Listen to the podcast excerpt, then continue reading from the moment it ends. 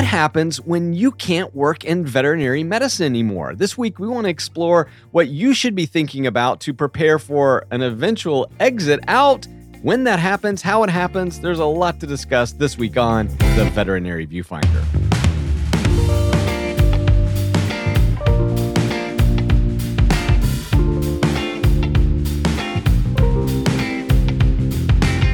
Welcome back to the Veterinary Viewfinder, the podcast that tackles the toughest topics in veterinary medicine. And one of the topics that, quite frankly, we haven't discussed in nearly six years of doing this podcast every week is what happens after you stop working in veterinary medicine. And we want to talk about some of the factors that might drive you to an early exit, what you should be doing to prepare today, what about insurance? Oh gosh, there's so much to talk about. But before we do start talking about all of that, as always, I am one of your co hosts, Dr. Ernie Ward. And I'm registered veterinary technician Becky Mosser. And Becky, you know, when you pitched this idea, I was thinking, well, you know, we talk about exit strategies a lot as veterinarians, as veterinary practice owners, but we really don't give much thought or discussion to everybody else. Huh. that, that's a familiar trend. But no, we really do here, of course. But it, yeah, so if anybody who knows me or has been in the proximity of me in the last month knows that I hurt my back and I am one, whining about it constantly, two, walking like the hunchback of Notre Dame, and three, pretty miserable about it. And I was thinking to myself, like, if I was in clinic, one, no one would want to work with me. Right. Two, I don't even know what I could do throughout the day. I would probably have to be up front at, and be working customer service because I, I really am, even standing for a long time is super painful. And I was just thinking to myself, like, how many of my colleagues say, I know I can't do this forever. In fact, specifically, it's that I can't wrestle dogs forever. That's like the you the, the words I hear over and over again. And so it feels to me like support staff mainly has this like thing in the back of their head of I know I can't do this forever. But I don't know that I necessarily see a lot of them working toward a different goal. Um, I think a lot of them end up in management or subsequently promoted. But it's like, is this really a road we're traveling with an intended, you know, destination? Or are we just kind of riding the wave and hoping everything goes good? Right. And Becky, I want to hold that thought because that's a very important element of this discussion. That is like, okay, so what is the end goal here, right? Do you just work yourself here forever till you can't? But I want to talk uh, a little bit about what you just you just said, and that is, okay, right now you need to be preparing yourself to do this job for a long time. And and honestly, Becky, that's what led me to my own personal health journey. I mean, this all happened early in my career. I'm owning a clinic. I'm in solo practice and very rural, as you know North Carolina. So there was no hope. I was like, yeah. I'm going to be doing this by myself for a very long time. And that was really part of the catalyst for me saying I need to take better care of myself. So this is all happening in 1995 and 1996. And, and honestly, Becky, it was that sort of survival instinct, right? I was like going, oh my gosh, if I don't have the energy, if I don't have the physical abilities to keep being a veterinarian in small town USA, then I'm out of a job and I'm out of luck. And that could be a very serious consequence for my family. So, you know, Becky, I think right now, if you're listening today, viewfinders, I think the first thing that Becky and I want to emphasize is the is the emphasis on self-care, right? I mean, this is no joke. I'm trying to picture like a version of Dr. Ernie that sits down with beer and pizza and doesn't get up at 5 a.m. and like a sauna. And, and, and there was. All, I cannot even picture a, a Dr. Ernie that exists like that. But yeah, yeah, it's like I think we always think we have time, right? We yeah, oh, right. and and it's so funny. I, I just went to my doctor for my yearly physical, and he was kind of griping at me about this, that, and the other. And I was like, man, being 40 sucks. Like he didn't gripe at me this much last year. And I, I said, I was like, hey, you weren't that worried about this last year. And he was like, yeah, I kind of thought you were going to do something about it. Because right. I wasn't taking the meds he put me on because I didn't like them. And he's like, well, I kind of thought you were going to be compliant. But it, it, it, it, it brings it to the forefront of my mind is like it creeps up on you. And truthfully, I don't even know what I did to hurt my back. There was no acute, real situation. And I'm thinking to myself, like, I would be out of practice. And if I wasn't prepared for that, what would that look like? And then also just like, how quickly my career went that I am 40 and that I did always say I'm not going to be able to wrestle dogs forever.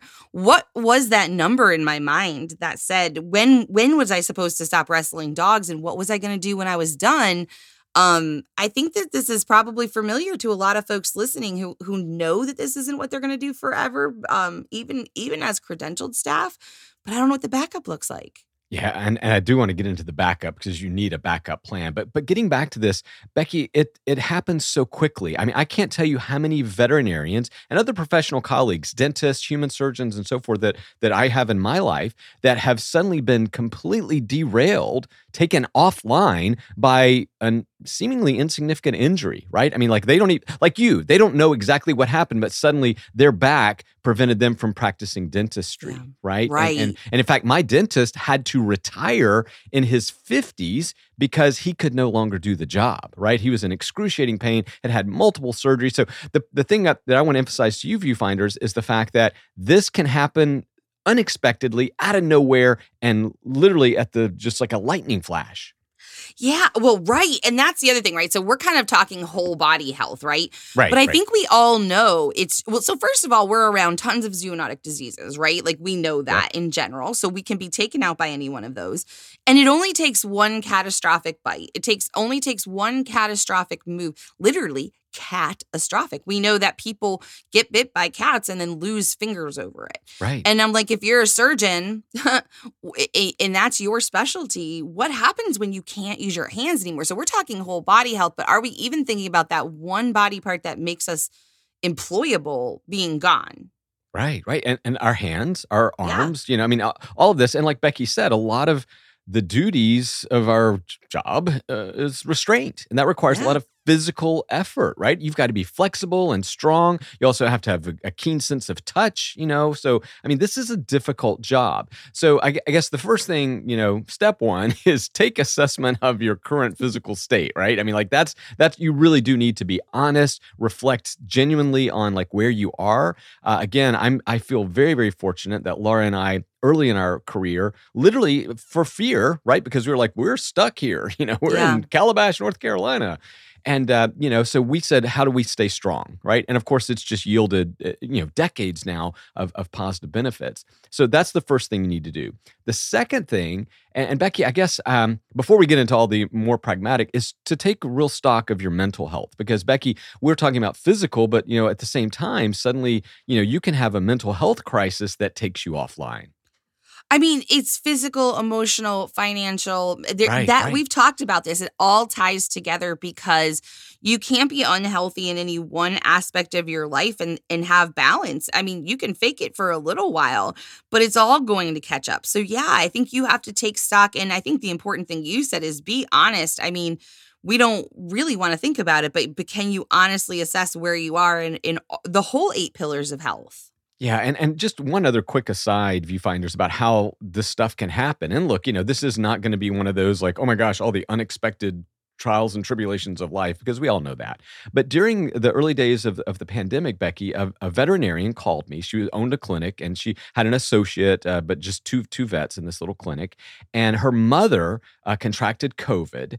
And of course, this was back in the days when it was like, you know, you're going to the ICU, which she Yeah. wound up. And so the the the owner of the practice, the key, you know, producer of the clinic was now taken out because she had to go take care of her ailing father, you know, some other an aunt, you know, there, there's a lot of that drama going on, right? And she goes, "You know, Ernie, I don't understand. I'm I'm hearing all this talk about remote work. How could we ever do remote veterinary medicine?" Now, telemedicine aside, what she was actually digging at Becky was that, you know, how do I fulfill my duties as this practice owner and practitioner, right? Yeah. And I think that that's something too that we have to sort of understand is you need to probably have in your backup plan and your, your what, what do they call that the the escape bag or whatever you know The go you- bag. the to go bag that's right you need to have say okay what can i do to generate income and so becky that's the first thing i want to talk about because from a technician standpoint you're right a lot of your value is like what you can do out there with the dogs and the cats and the horses and the cows Physically. physically what you can physically accomplish and do and take off of your veterinarian who's like counting on technicians to be the way that they're going to push through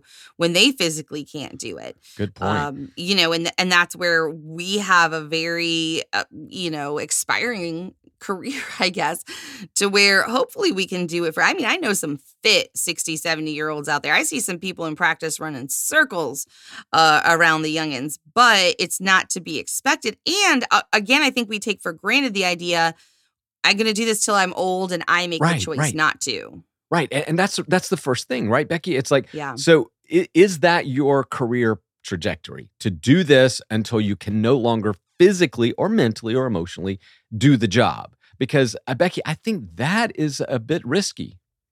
Well, not only is it risky, but I think what does that look like? What does not being able to physically do it anymore look like? I think we move our own goalposts, right? And so it's like when I stop X, when I can no longer X. And then all of a sudden you hit that goalpost and so you move it a little bit because you didn't intend to be there so soon or whatever it is. And so um I don't know that we necessarily make an agreement with ourselves that says when I fill in the blank, then fill in the blank. And then and then stick to that. And i think that's the biggest problem for us um is we don't actually know what that time looks like. We just feel like we'll know it when we're there Right. It's an, a, a romantic ideal, right? Like we have our, our, our this vision of ourselves being, you know, 85 years old, gentle veterinarian, the country doctor ward, you know, Yeah. and he's just sitting there, you know, stroking the the dog, and you know, and he's like, Yeah. I think it's time for me to take care of the grandbabies, or eh, and.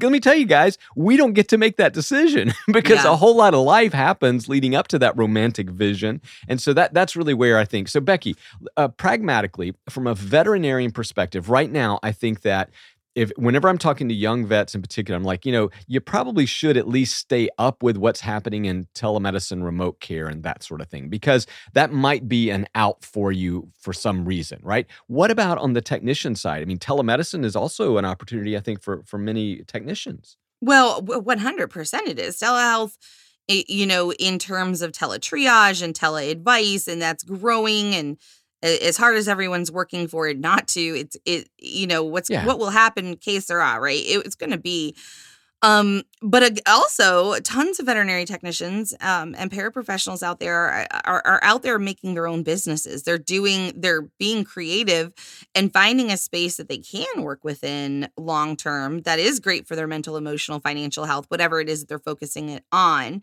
Um and so i think they're creating their own paths right in different careers and different ways to be to be and maintain longevity in the profession which is probably also contributing to the shortage, right? Because I think there are right. still a lot of people out there who are credentialed who are not working in the more traditional sense. Um, and they're creating their own longevity. They see this, they're the ones that are ahead of the game. Right. But that, Becky, they're doing it in response to a failed system, right? Sure. Because there is no future pathway. There's no, I mean, I would love to know how many of our listeners actually have any kind of decent retirement program or package in their clinic, right? Especially if you're a vet tech or a CSR assistant. I mean, it, it's rare, right? And, and even Becky, you know, we were offering these things in the 90s. And I'll tell you, I was always disappointed when, you know, I would have these employees who, in their youth, which is when you should be stocking away even a little bit, because compound interest is the eighth wonder of the world.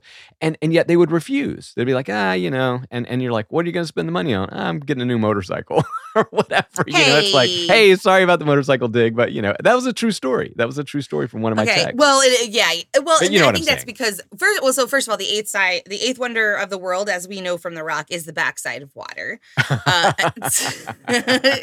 two, yeah, you're right. I, and again, I think it's because we don't see it. We're we're in a funny spot. I think, um, especially like I think about folks my age ish, where um, the generation that raised us, for the most part, had retirement. So it like in our brain wasn't something you thought about or were taught about because it was just happening for them. It was very common and built into a lot of jobs. yeah, the boom, so- the boomer generation, right? Right, You're right. They- exactly. They, So got a they pension and all that stuff, right? Yeah. So it it was emphasized to find it, but not how to get it if you didn't find it. And so most of us, like you said, don't have that. A lot of the a lot of us move into university settings or um, you know, corporate settings where we can get it. That's that's some of where that quote unquote mass exodus goes, right? Like where we have Right. every losing everybody to corporate and stuff. It's like, well, these things we're talking about are there and they're going to where those benefits are S- because they do see the longevity and they are getting on board with that. Um, And so, but but I think you're right. I, it's really hard to think about it right now, and I think that goes also even for health insurance. I see a lot of younger technicians who work in a clinic yeah. where health insurance is offered and they pay a portion of it, but just the idea that like 175, 300, whatever it is, depending on your family size, is coming out of your paycheck.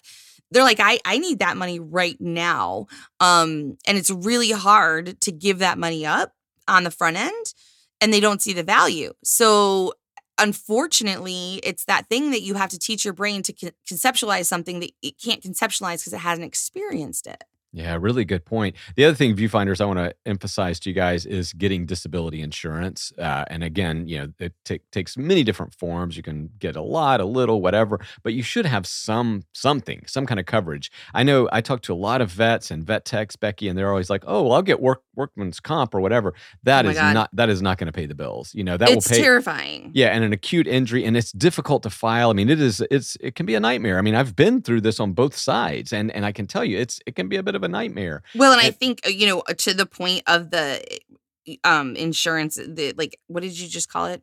Workman's like comp. work, workers comp. Yeah, yeah. I haven't worked for somebody else in so long. Yeah, the workers comp is the thing you don't realize is it's not up to your employer. Okay. They have an right. insurance company backing them. So when you think, oh, my employer would never do that to me, they would never fight it, it's not always them. And and I've seen so many people end up in a situation where, like, it, it, just to be honest, drug testing can lose you an insurance claim. Good so point. if you are out there and you have a recreational use and you get hurt on the job and the insurance company decides they want to know that you were sober when it happened, you can lose that claim because you fail a drug test. Um, and, and, possibly lose your job because you fail a drug test, right? And um, so when you're partying with your friends on Friday, not thinking about getting bit on Tuesday, you could literally lose your job, lose your livelihood, and lose that claim. That's terrifying. And, and it's yeah. true. It's true. So, again, I think you should have some form of disability insurance if at all possible. And if you're a veterinarian listening today, you absolutely have to. And this would be something you should be negotiating for. And like Becky said, hey, it may cost you a few dollars out of your paycheck, but I'm telling you, if you ever need this, and thankfully I, I have not, uh, but I know many who have, it, it, can absolutely be the difference between you staying in your home or, or losing your home. And, uh, you yeah. know, again, these, they're not that expensive, uh, but you do need to, I, I, just, I just really can't emphasize it enough. I think that's, that's been one of those things, uh, even where I am in my career today, in my mid 50s, you know, Becky, we still carry disability because it's like, okay, I, you know, what would happen to my family, right? I mean, there's an income stream here.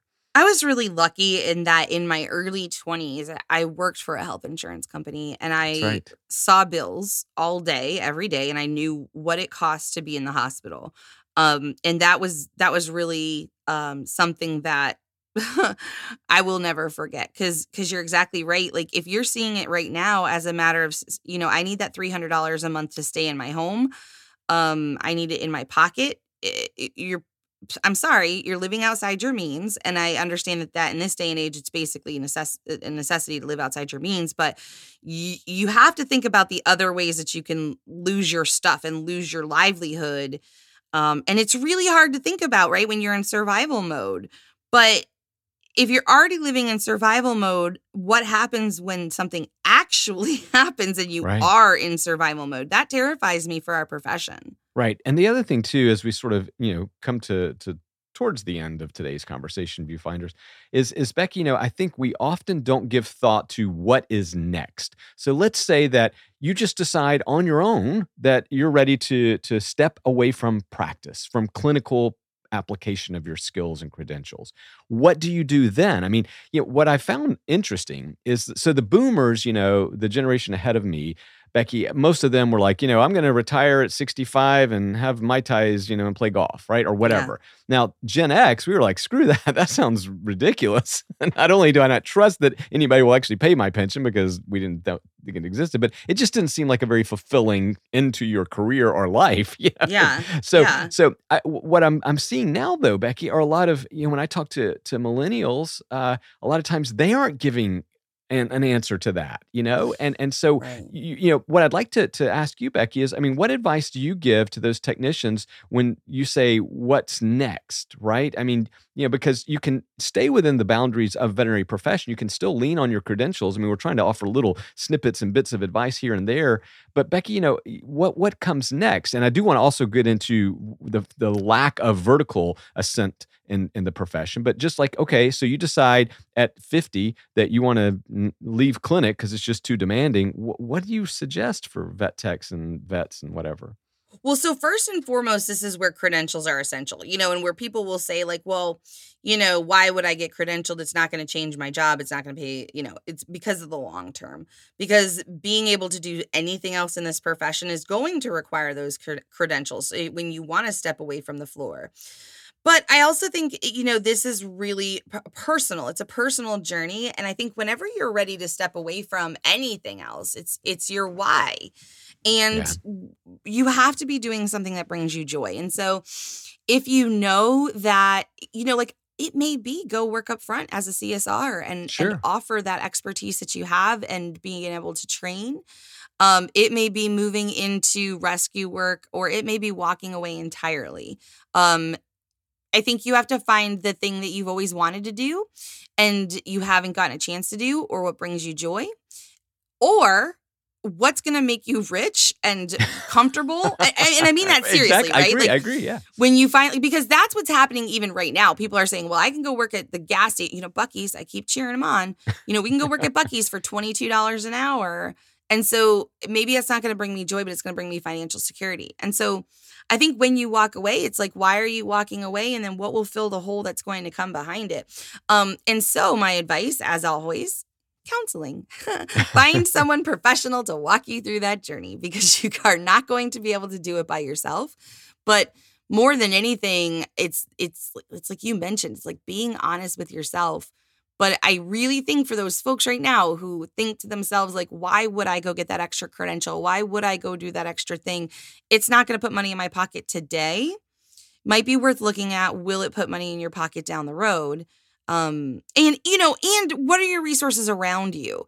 Um you, I'm lucky in that my husband has a federal job, and so there's things that we can lean into. He's disabled through the VA. That those those are things that we Right. know are secure, and so we're able to work around those things and buy motorcycles. Thank you very much. so, but for other folks, it's like, what are those other opportunities? It doesn't have to be in the box. It might be truly just buying some CDs today that you know Yeah. will, will grow in 30 years. It might truly be, you guys, just get an advice a financial advisor and ask them if you can have a, an hour of their time. Um there's so many resources resources out there but i think the thing is is stop pretending it's not going to happen. Stop lying to yourself and be proactive about at least thinking about this no matter no matter how old you are right now.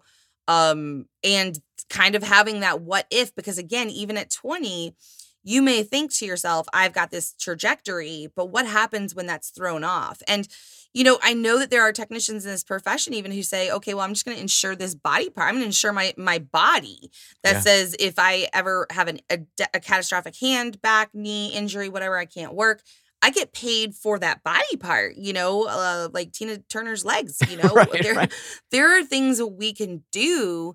Um, and I think for our office managers, our professionals, you should be looking for these resources and then getting them in your clinic. You know, there are I, tons of, I don't like Edward Jones or whatever, you know, I'm sure Yeah, you can sure. get a financial advisor to come in and talk to your people. I'm sure you can find something to provide these resources um just to just to have the conversations just to show them that you care and and honestly because if they have a backup plan it's more likely to include you Right. than you know to say well you're completely and do, do you have a plan for if one of your employees gets hurt? Like what would you do with them or would you have to completely eliminate them from the office? Are they just going to cost you money? I mean i think these are realistic things we need to be thinking about. Yeah, and and again, just to extend this conversation, I think one of the things that the profession has always grappled with, and in my opinion, has largely failed, is promoting you upwards, this vertical ascent. So Yes. most, unless you're a veterinarian, and, and even then you kind of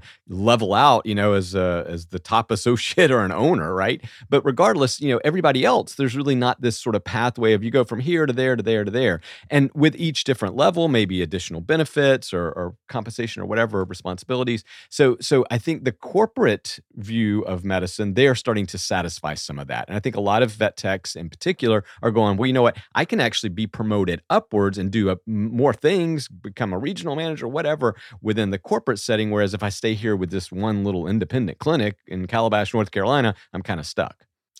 Yeah, and you know, I think you make a really good point as well. It went out of my head too. Hold on. What did you say when you started this?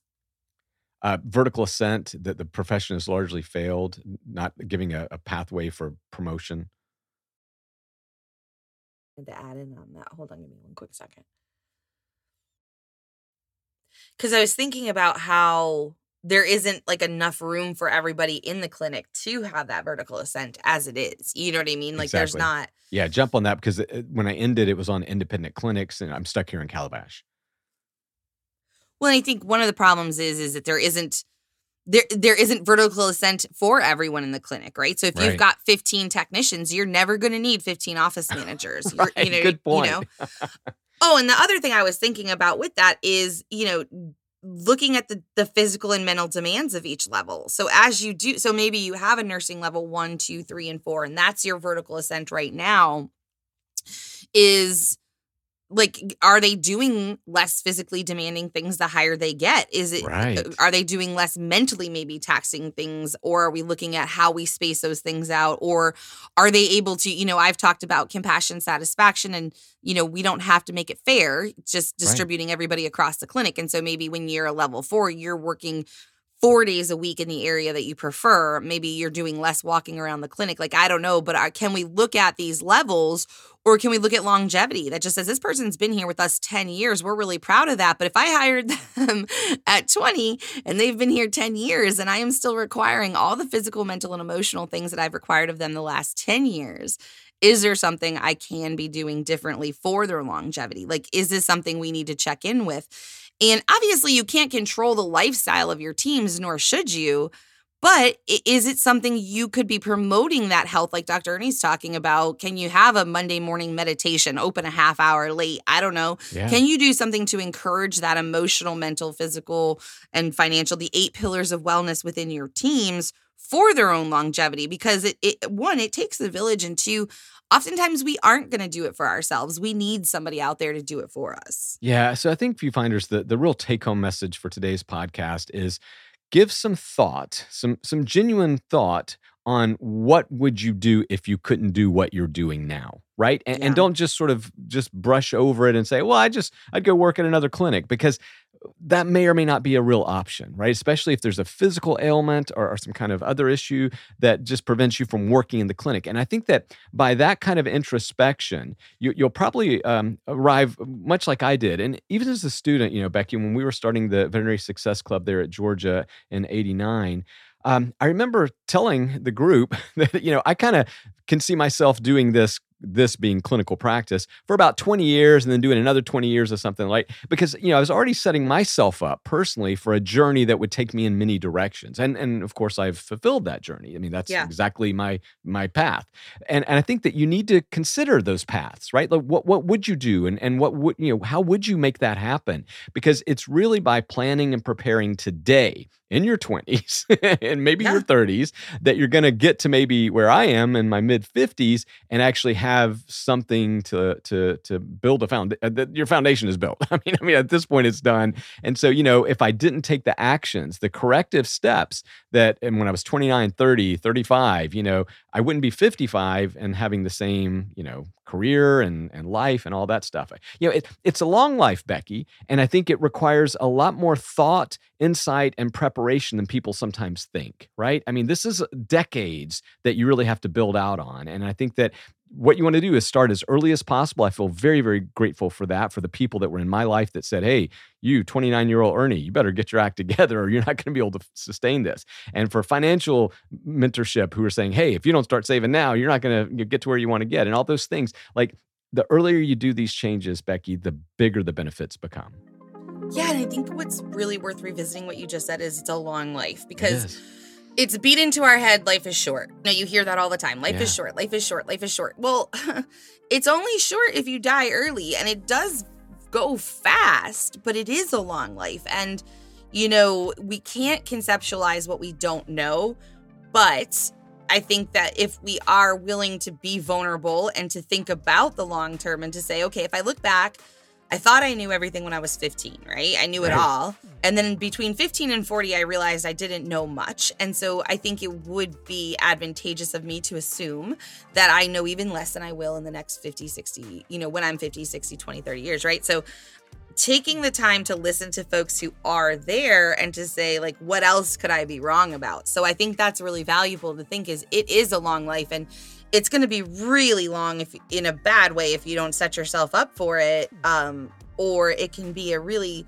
good life that you have control over if you if you or some level of control if you start early and you do it with intent I love that. Well, viewfinders, what's your intent after this podcast? Are you going to take some time and self-reflect on what would you do if you couldn't do what you're doing now? Have you thought of alternative pathways? What about vertical ascent in your organization? Is there an opportunity to be promoted up into different things that you might even be more interested in? We'd really like to hear like what do you think about the future or more specifically your future within the veterinary profession? I'm going and getting a massage this afternoon. That's my, that's what I'm doing. But um, when I get back, I'd love to hear what you have to say. So hit me up, uh, both of us up. You well, truly, you're talking to me if you're on Facebook. You're Pretty talking much. to him if you're over there on Twitter. But so get in touch with us. you can reach out to us um, at Veterinary Viewfinder and at Vet Viewfinder over on Twitter. Also, send us an email. We love to hear from you guys, uh, veterinaryviewfinder at gmail.com.